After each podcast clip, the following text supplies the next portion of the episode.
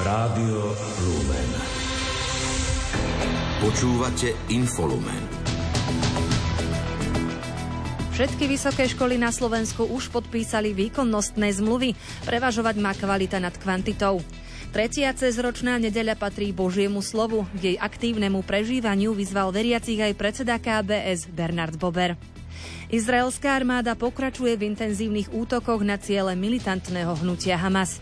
Dnešným infolumenom vás bude sprevádzať Richard Švarba a Kristýna Hatarová. Domáce spravodajstvo. Všetky vysoké školy na Slovensku už podpísali výkonnostné zmluvy, v ktorých sa zaviazali k plneniu viacerých merateľných ukazovateľov. Za ich splnenie môžu v rokoch 2024 až 2026 získať finančný príspevok navyše. Na financovanie vysokých škôl je na 3 roky vyčlenených vyše 300 miliónov eur. Uviedol to minister školstva Tomáš Drucker s tým, že zavedením výkonnostných zmluv do konca roka 2023 sa zároveň splnil jeden z kľúčových mílnikov plánu obnovy. Výkonnostné zmluvy predstavujú naozaj orientáciu na kvalitu. Treba pod tým rozumieť napríklad spoločenské uplatnenie absolventov, internacionalizáciu študentov, lepšiu využiteľnosť bakalárskych e, študijných programov. Dlho sa pracovalo na tomto a môžem povedať, že vychádzame naozaj z veľmi dobrých skúseností z Rakúska, Dánska, Holandska, Nemecka, Veľkej Británie. Som rád, že sme sa dohodli aj s vysokými školami a podpísali sme s nimi tieto výkonnostné zmluvy. Zmluvy prinášajú školám nový spôsob financovania, pričom ich cieľom je postupný prechod na financovanie založené na výkone a kvalite ich výsledkov. Ako ozrejmil štátny tajomník rezortu Robert Žembera, vysoké školy majú vďaka výkonnostným zmluvám možnosť za tri roky získať navyše dokopy 200 miliónov eur nad rámec plánovanej štátnej dotácie. Čo sa týka rozdelenia tých 300 miliónov, jednak si treba povedať, že všetko sú to peniaze štátneho rozpočtu, nie sú viazané na plán obdobia odolnosti teda priamo tie peniaze a čo sa týka ich rozdelenia, tak je jasné, že tých 200 miliónov eur je niečo navyše, je to motivačný faktor, čo dostávajú vysoké školy a 100 miliónov eur je vlastne niečo, s čím vysoké školy tak či onak by už počítali a je to z ich rozpočtu naviazané na výkonnostné zmluvy. Ale suma sumarum je dôležité číslo plus 200 miliónov, ktoré dostanú za 3 roky, s ktorými oni môžu pracovať, ak budú plniť jednotlivé parametre a milníky v rámci výkonnostných zmluv a tých 100 miliónov sa navezuje v už súčasnom ich rozpočte aj v tom, aj v tom budúcnom. Každá vysoká škola si musí plniť 7 povinných a 7 nepovinných ukazovateľov. Medzi povinné, ktoré školám určil štát, patria efektivita štúdia, otvorenosť štúdia, otvorenosť štúdia voči zahraničiu, nezamestnanosť absolventov, uplatnenie absolventov prvého stupňa štúdia v praxi, zahraničné výskumné granty a profesíne štúdijné programy. Krátko z domova. Voľby do Národnej rady by v januári vyhrala strana Smer so ziskom cez 22% hlasov. Nasledovali by progresívne Slovensko s viac ako 21% a hlas s takmer 15%. Vyplýva to z volebného modelu agentúry NMS Market Research Slovakia pre denník SME. Do parlamentu by sa dostali aj SAS, KDH a Republika. Koalícia Slovensko za ľudí a Kresťanská únia by získala 6% hlasov. Predsedníctvo Smeru jednomyselne rozhodlo o podpore predsedu parlamentu a hlasu Petra Pellegriniho ako kandidáta na prezidenta. Premiér Robert Fico to uviedol v diskusii RTVS. V súvislosti s avizovanou kandidatúrou predsedu koaličnej SNS Andreja Danka skonštatoval, že o prezidentských voľbách nie je nič v koaličnej zmluve. Snem hnutia KDH by sa mal konať 16. marca v Trenčíne. Na sneme si majú kresťanskí demokrati voliť predsedu aj zloženie predsedníctva. Súčasný šéf Milan Majerský už avizoval, že sa bude o funkciu opätovne uchádzať. O post predsedu sa môže uchádzať každý člen KDH, ktorý je navrhnutý príslušnými orgánmi. Záujem kandidovať už pred časom prejavil aj Ivan Šimko. Koaličná SNS plne podporuje ministerku kultúry Martinu Šimkovičovú a nevidí žiadny dôvod na jej odvolanie z funkcie. Otvorenú výzvu za odchod ministerky z postu podpísalo už vyše 123 tisíc ľudí. Vyčítajú jej autoritárske praktiky pri vedení rezortu, netransparentnosť rozhodovacích procesov, absenciu diskusie s odbornou verejnosťou, ako aj dátových analýz, či chýbajúcu víziu, ku ktorej by mali jednotlivé kroky ministerstva viesť. Rezort obrany si uctil pamiatku 41 slovenských vojakov a jedného civilného zamestnanca, ktorí pred 18 rokmi zahynuli pri havárii lietadla AM-24 počas ich návratu z misie KFOR. Podpredseda vlády a minister obrany Robert Kaliňágim spolu s náčelníkom generálneho štábu ozbrojených síl Danílom Zmekom vzdali hold v areáli pamätníka a vojnového cintorína Háj Nicovo v Liptovskom Mikuláši. Zavedenie Inštitútu objektívnej zodpovednosti na Slovensku neprinieslo očakávané zvýšenie bezpečnosti každého účastníka cestnej premávky. Po kontrole to skonštatoval Najvyšší kontrolný úrad. V súčasnosti využívaný systém nie je podľa úradu efektívny ani dostatočne účinný, keďže po 11 rokoch stále nie je plne automatizovaný. Informovala o tom hovorkyňa NKU Daniela Bolech-Dobáková. Systém nepracuje autonómne a každý prípad si vyžaduje asistenciu niekoľkých fyzických osôb. V princípe dnes funguje tak, ako pri jeho zavedení pred 11 rokmi. Tento inštitút má slúžiť v prvom rade ako nástroj prevencie a nie na represiu či zvyšovanie príjmov verejných rozpočtov. Z dostupných národných údajov tak nie je podľa úradu možné potvrdiť pokles nehôd s ťažkými následkami, respektíve usmrtením. Podľa zistení z kontroly policajný zbor využíva objektívnu zodpovednosť v obmedzenej miere a nemá ani jasne nastavené stratégie a pravidla dohľadu nad bezpečnosťou cestnej premávky. Kontrolóri tiež zistili, že zavedením objektívnej zodpovednosti sa významným spôsobom neskrátila doba medzi dopravným priestupkom a doručením pokuty. Za problém označili administratívnu byrokraciu, keďže do procesu spracovania dokumentácie sa zapája viac príslušníkov policajného zboru či zamestnancov správnych inštitúcií, čo zvyšuje aj rizika prípadnej korupcie. Opäť Daniela Bolech-Dobáková. Národní kontrolóri pozitívne hodnotia využitie objektívnej zodpovednosti napríklad pri platenom parkovaní v Bratislave, ktorá ju spomedzi kontrolovaných krajských miest využívala najaktívnejšie. V roku 2022 a v prvom pol roku 2023 vydala Bratislavská samozpráva viac ako 46 tisíc pokút v sume 1,7 milióna eur. Výzvou pre parlament je úprava legislatívy a rozšírenie kompetencií samozprávy a mestských polícií tak, aby mohli inštitút objektívnej zodpovednosti využívať nielen pri porušovaní pravidel parkovania, ale tiež pri meraní rýchlosti stacionárnymi radarmi v obci a meste, pri monitorovaní značiek stoj a aj červenej na semafore. Krajské mestá majú podľa NKU záujem investovať zdroje do obstarania certifikovaných meracích zariadení, ak príjmy z pokút za identifikované priestupky budú príjmom ich rozpočtov. NKU sa však pýta, či všetky samozprávy už dnes využívajú peniaze získané za vyberanie pokút pri parkovaní na zlepšovanie dopravnej infraštruktúry. Letecké spojenie medzi Bratislavou a Košicami by sa mohlo v budúcnosti obnoviť. Spomínaná linka je jednou z leteckých spojení, ktoré by mohol rezort dopravy podporiť štátnou dotáciou, a to v rámci schválenej novely zákona o odplatách a o poskytovaní príspevku v civilnom letectve. Podľa novely zákona, ktorú schválili poslanci, štát poskytne príspevok v civilnom letectve ako minimálnu pomoc alebo štátnu pomoc na vykonávanie pravidelnej leteckej dopravy na území Slovenska alebo medzi slovenskými letiskami a letiskami mimo územia Slovenska.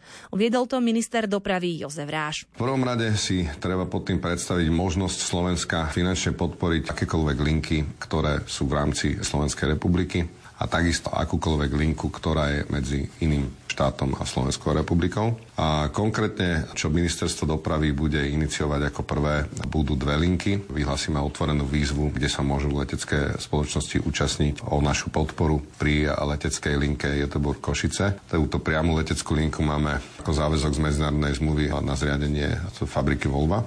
A druhú linku, ktorú už dlhodobo Slovensko z našeho pohľadu potrebuje, je letecká linka a letecké spojenie medzi Bratislavou a Košicami. Priame letecké spojenie medzi Košicami a Bratislavou, ktoré prevádzkovali české aerolínie, bolo zrušené v januári 2019.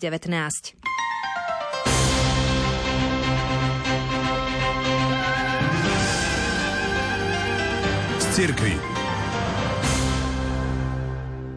Tretia cezročná nedeľa patrí Božiemu slovu. Tento rok sa slávi v čase prebiehajúcej synody o kráčajúcej cirkvi a v čase týždňa modlitieb za jednotu kresťanov. K jej aktívnemu prežívaniu vyzval veriacich aj predseda KBS, arcibiskup metropolita Bernard Bober, informuje redaktor Ľudovít Malík. Nedeľu Božieho slova ustanovil pápež František v roku 2019 pre celú cirkev, ale vo svete, v miestnych cirkvách, sa slávil aj doteraz, zvyčajne po Veľkej noci. Vysvetľuje Jozef Jančovič, dekan rímskokatolíckej bohosloveckej fakulty v Bratislave a známy biblista. Svetý otec si uvedomil dôležitosť Božieho slova v liturgii. Chcel dať do popredia túto skutočnosť, že Božie slovo nielen informuje, ale aj formuje a dokonca nastavuje, pretvára e, našu existenciu a teda ohlasovanie Božieho slova, najmä v osobe Ježiša Krista, sa stáva zásadným aj pre Božie zjavenie, pretože práve Božie zjavenie sa naplňa jeho činnosťou a jeho ohlasovaním Božieho slova. Nedeľa Božieho slova sa bude v katolíckej katolíckej cirkvi slaviť po štvrtý raz. K aktívnej účasti na prežívaní nedele pozval aj predseda KB z arcibiskup Bernard Bober.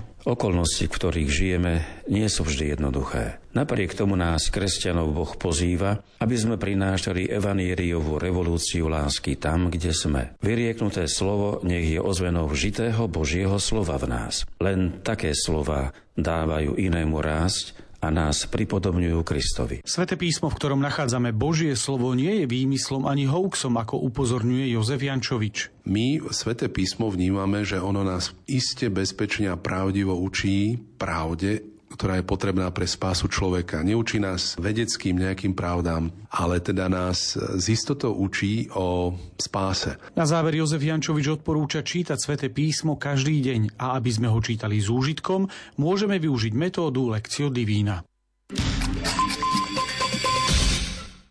Koledovanie detí pod názvom Dobrá novina, ktorú každoročne organizuje ERKO, hnutie kresťanských spoločenstiev detí, má za sebou v poradí 29. ročník. Konečné výsledky budú síce známe o niekoľko týždňov, no už dnes sa približne 20 tisícom koledníkov zo 700 farností z celého Slovenska podarilo prekonať minuloročný výsledok. Aktuálny stav koledníckej zbierky, ktorá niesla názov Staň sa svetlom aj je k dnešnému dňu viac ako milión 200 tisíc eur. Dobrá novina z nej podporí jezuitské tréningové centrum svätého Petra Klavera v Rumbeku v Južnom Sudáne, kde sa učia mladí ľudia inštalovať a opravovať slnečné kolektory a vodné pumpy, ako aj desiatky ďalších humanitárnych a rozvojových aktivít vo východnej Afrike.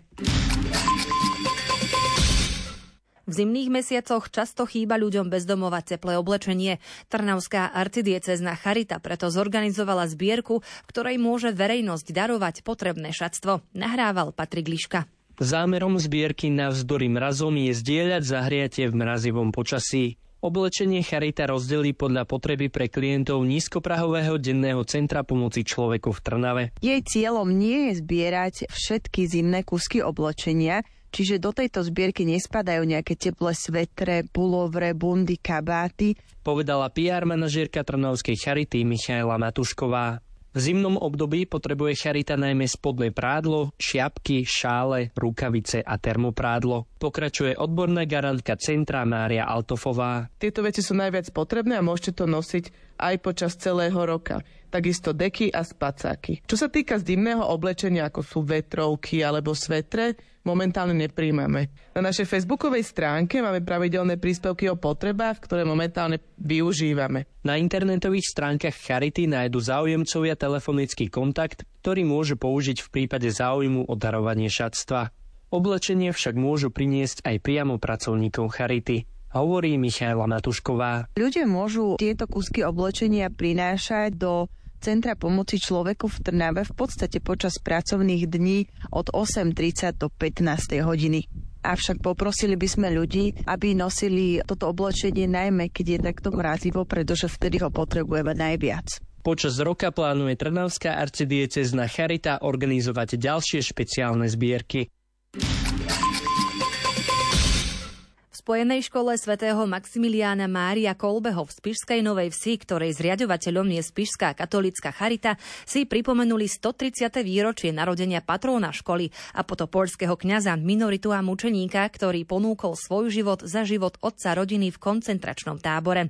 Slávnosť duchovne sprevádzali miestny pán Farárian Záhradník, duchovný správca Spišskej katolíckej charity Vladislav Saniga a páter Jozef Súkeník, minorita nasledovník svätého Maximiliána. V škole sa nachádzajú aj relikvie svätého Maximiliána, ktoré jej darovali pátri z kláštora v Poľsku. Na záver si ich všetci prítomní uctili a prosili na príhovor svätého Maximiliána nebeského Otca o požehnanie. Správy zo sveta.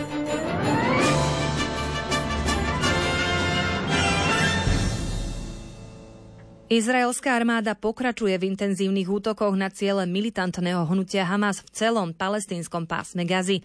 Palestínsky militanti útočili aj na severe pásma Gazy, a to na izraelské tanky, ktoré sa snažili zatlačiť späť na východné predmestia Džabálie, odkiaľ židovský štát začal stiahovať svojich vojakov a presúvať ich na menšie operácie. Izraelská armáda oznámila, že na severe pásma Gazy zo vzduchu zaútočila na príslušníkov Hamasu, ktorí sa pokúšali nastražiť výbušniny v blízkosti blízkosti postavení jej jednotiek a odpaľovali rakety na tanky. Podrobnosti má Ondrej Rosík. V oblasti Chán Yunisu, najväčšieho mesta na juhu pásma Gazy, kde armáda rozšírila svoje operácie proti Hamasu, izraelské tanky podľa svetkov v noci ostreľovali oblasti v okolí násirovej nemocnice, pričom paľbu označili za najintenzívnejšiu za posledné dni.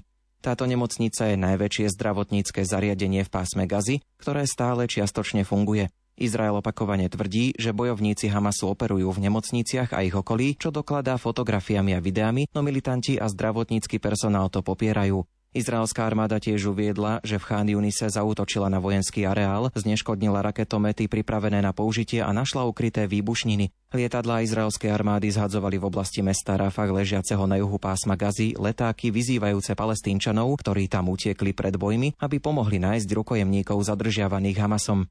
Na letákoch boli fotografie 33 rukojemníkov s menami napísanými v arabčine, ktoré nabádali vysídlených, aby nadviazali kontakt.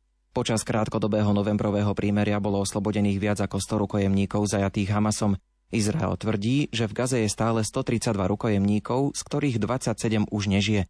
Izrael zaútočil dronom aj na južný Libanon, kde zabil dvoch členov Hamasu. Izrael zároveň potvrdil, že povolí prepravu múky pre obyvateľov pásma Gazy cez prístavné mesto Aždot. Rozhodnutie prišlo niekoľko dní potom, čo OSN vyzvala Izrael, aby tento prístav, nachádzajúci sa približne 40 km severne od pásma Gazy, sprístupnil na účely naliehavých dodávok humanitárnej pomoci. Sprístupnenie izraelského prístavu skráti čas potrebný na prepravu potravín pre obyvateľov pásma Gazy zo severu. Krátko zo sveta. Ruskí okupanti ukrajinskej záporožskej jadrovej elektrárne opätovne zamínovali okolie zariadenia. Uvádza sa to v správe Medzinárodnej organizácie pre atómovú energiu. Ruské jednotky podľa nej míny umiestnili medzi vnútorné a vonkajšie oplotenie elektrárne v blízkosti frontovej línie. Okolie elektrárne bolo naposledy odminované v novembri minulého roka.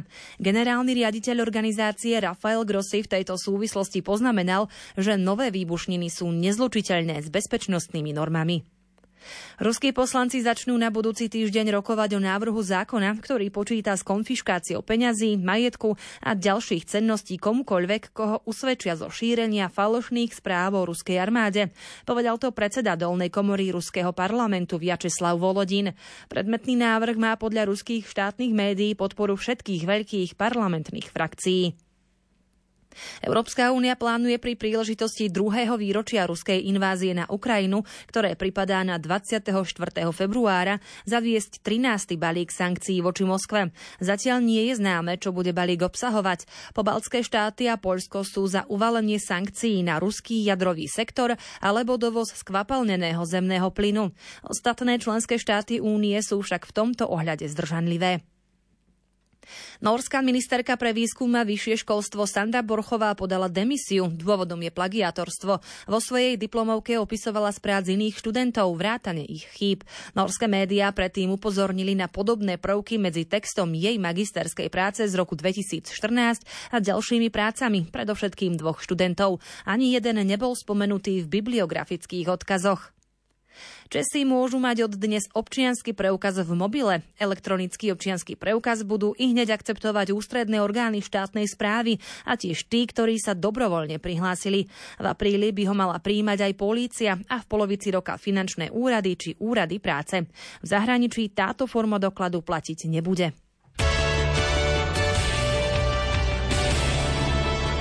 Šport Rádia Lumen. Fanúšikovia obrovského slalomu dnes svoju pozornosť sústredili na lyžiarske stredisko Jasná. S poradovým číslom 4 sa na súťaži predstavila aj slovenská lyžiarka Petra Vlhová, ktorá však nedokončila prvé kolo. Zo zjazdovky ju zviezli na záchranných saniach a následne transportovali vrtulníkom na vyšetrenie do nemocnice. Aktuálne je jej stav stabilizovaný. Slovenská lyžiarka utrpela po páde poranenie väzov v kolene a sezóna sa pre ňu skončila. Na briefingu o tom informoval jej tréner Mauro Pino. Martiny.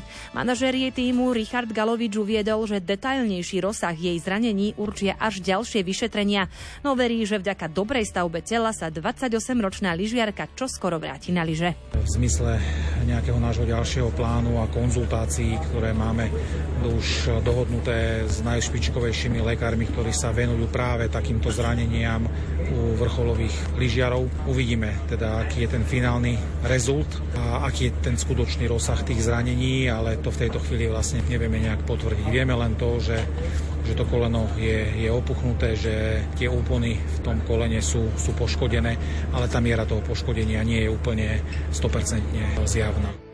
Trať si vyskúšali aj ďalšie dve slovenské lyžiarky. Sofia Poláková síce skončila v prvom kole obrovského slalomu Svetového pohára v Jasnej na 56.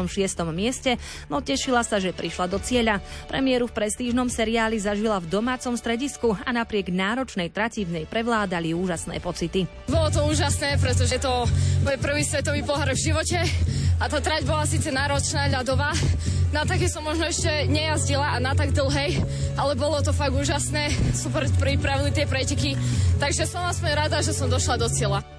Ďalšou Slovenkou bola Rebeka Jančová, ktorá má za sebou tretie vystúpenie vo Svetovom pohári.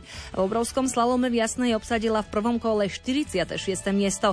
Na prienik do 30 jej chýbala 1 sekunda a 2 desatiny. Je to vždy niečo iné a myslím si, že treba zbierať práve aj takéto skúsenosti a myslím si, že aj to posúva toho pretekára. Predsa len je to niečo výnimočné mať Svetový pohár v Jasnej a ja som celú túto atmosféru, bolo to niečo skvelé a na štarte jednoducho som si povedala, že áno, trať je náročná a práve preto musím bojovať ešte viacej, lebo inak som videla aj babitu, že jednoducho je to ťažké a kto nebude bojovať, tak eh, to nezvládne. Obrovský slalom v Jasnej napokon vyhrala švédka Sara Ektorová, ktorá odsunula na druhé miesto američanku Mikailu Šifrinovú. Tretia skončila Elise Robinsonová z Nového Zélandu. Francúzsky lyžiar Cyprien Sarazín dosiahol double v slávnom zjazde v Kitzbíli. Na obávanom strajfe zvíťazil aj v dnešných pretekoch, keď vďaka suverénnemu výkonu triumfoval s náskokom 91 stotín pred lídrom celkového poradia svetového pohára Marko Modermatom zo Švajčiarska. Tretí skončil Talian Dominik Paris. Slováci v pretekoch neštartovali. Nemeckí biatlonisti Vanessa Vojtová a Justus Strelov získali historické prvenstvo pre svoju krajinu v mixe dvojíc. Vyťažili predovšetkým z výbornej streľby, keď spravili iba jednu chybu, zatiaľ čo strieborný Nóri až 8. Bronzoví skončili Rakúšania. Slovenská dvojica Zuzana Remeňová a Damian Cesnek sa umiestnila na 18. mieste.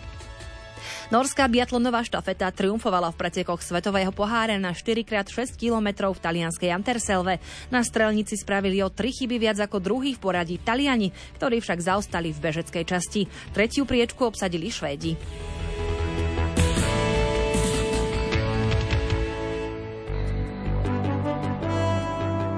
Slovenský hokejista Šimon Nemec sa podielal asistenciou na triumfe New Jersey, ktoré vyhralo na ľade Columbusu 4-1 v dueli zámorskej NHL. Florida nestačila na Minnesota 4-6, Detroit nestačil na Carolinu 2-4, Chicago vyhralo nad New Yorkom Islanders po predlžení 4-3 a Florida podľahla Minnesota 4-6. Slovenský hokejový obranca Martin Gernát sa v zápase KHL jedným gólom podielal na víťazstve Lokomotívu Jaroslav nad Amurom Chabarovsk 3-2 po predlžení. Podovo sa presadil aj Christian Jaroš, ktorý prispel dvomi asistenciami k triumfu Severstaľu Čerepovec na klzisku automobilistu Jekaterinburg 3-0. Avangardomsk vyhral na rade Spartaka Moskva 3-1 aj vďaka asistencii útočníka Tomáša Jurča. Slovenský hokejista Oliver Okuliar strelil v zápase 38. kola Českej extraligy dva góly do siete pražskej Sparty. Jeho tým Mountfield Hradec Králové však podľahol lídrovi tabuľky 2-3 po samostatných nájazdoch. Druhé Pardubice uspeli na radze Karlových varov 4-3 po predlžení aj vďaka presnému zásahu Maceja Pavloviča. Na triumfe Komety Brno nad Vítkovicami 7-1 sa gólom a asistenciou podielal útočník Kristián Pospíšil. Bodovali aj jeho spoluhráči Marek Ďaloga a Lukáš Cingel. Slovenský hokejový brankár Julius Hudáček vychytal víťazstvo aj vo svojom treťom zápase v nemeckej DEL. V stretnutí 39. kola pomohol k triumfu Frankfurtu nad Straubingom 3-2 po samostatných nájazdoch. No a slovenský hokejový útočník Richard Pánik zmenil pôsobisko v Českej extralige, keď zamieril z Třinca do Pardubíc. Oceláři za neho získali českého útočníka Davida Ciencialu, ktorý sa do klubu vrátil po 5 rokoch.